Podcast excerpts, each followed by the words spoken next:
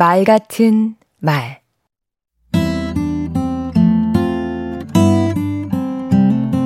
안녕하세요. 강원국입니다. 회사 다닐 적에 전 직원의 참여를 이끌어내야 할 일이 있었습니다. 사장이 세 가지 방안을 두고 고민했지요. 첫 번째는 전 직원 대상으로 연설하기. 두 번째는 임원들을 모아놓고 참여를 당부하기. 마지막 세 번째는 부서장 한 사람씩 따로 불러 얘기하는 것이었습니다. 어느 방안이 가장 효과적이었을까요? 세 번째가 품은 많이 들었지만 효과는 가장 좋았습니다. 각자 이야기를 들은 부서장들이 모두 자기 일처럼 생각했으니까요. 링겔만 효과라는 게 있습니다. 줄다리기에 참여하는 사람 수가 늘어날수록 각 사람이 쏟아붓는 힘의 양은 줄어든다는 것입니다. 내가 아니어도 누군가 하겠지 하는 심리가 작동한다는 것이죠. 말이 꼭 그렇습니다. 모두에게 하는 말은 아무에게도 안 한 것과 같은 결과를 낳게 되지요. 대상을 꼭 집어 말해야 합니다.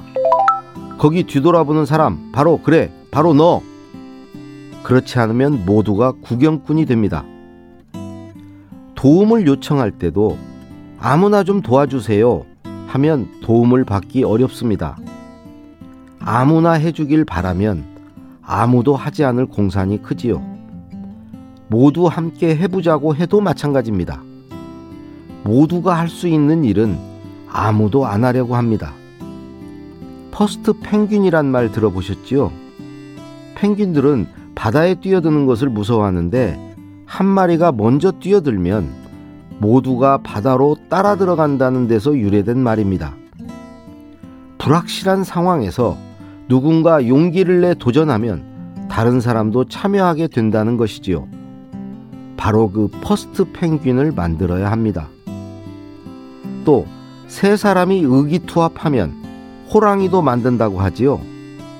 모두를 상대로 말하지 말고 딱 세 사람만 불러서 각별하게 얘기해 보세요. 특별히 선정된 세 사람은 위험을 무릅쓰고 바닷물에 뛰어들 것입니다. 퍼스트 펭귄처럼요. 강원국의 말 같은 말이었습니다. 대상을 점 찍어서 말해보세요. 하나의 점으로부터 선이 시작되고 면이 만들어집니다.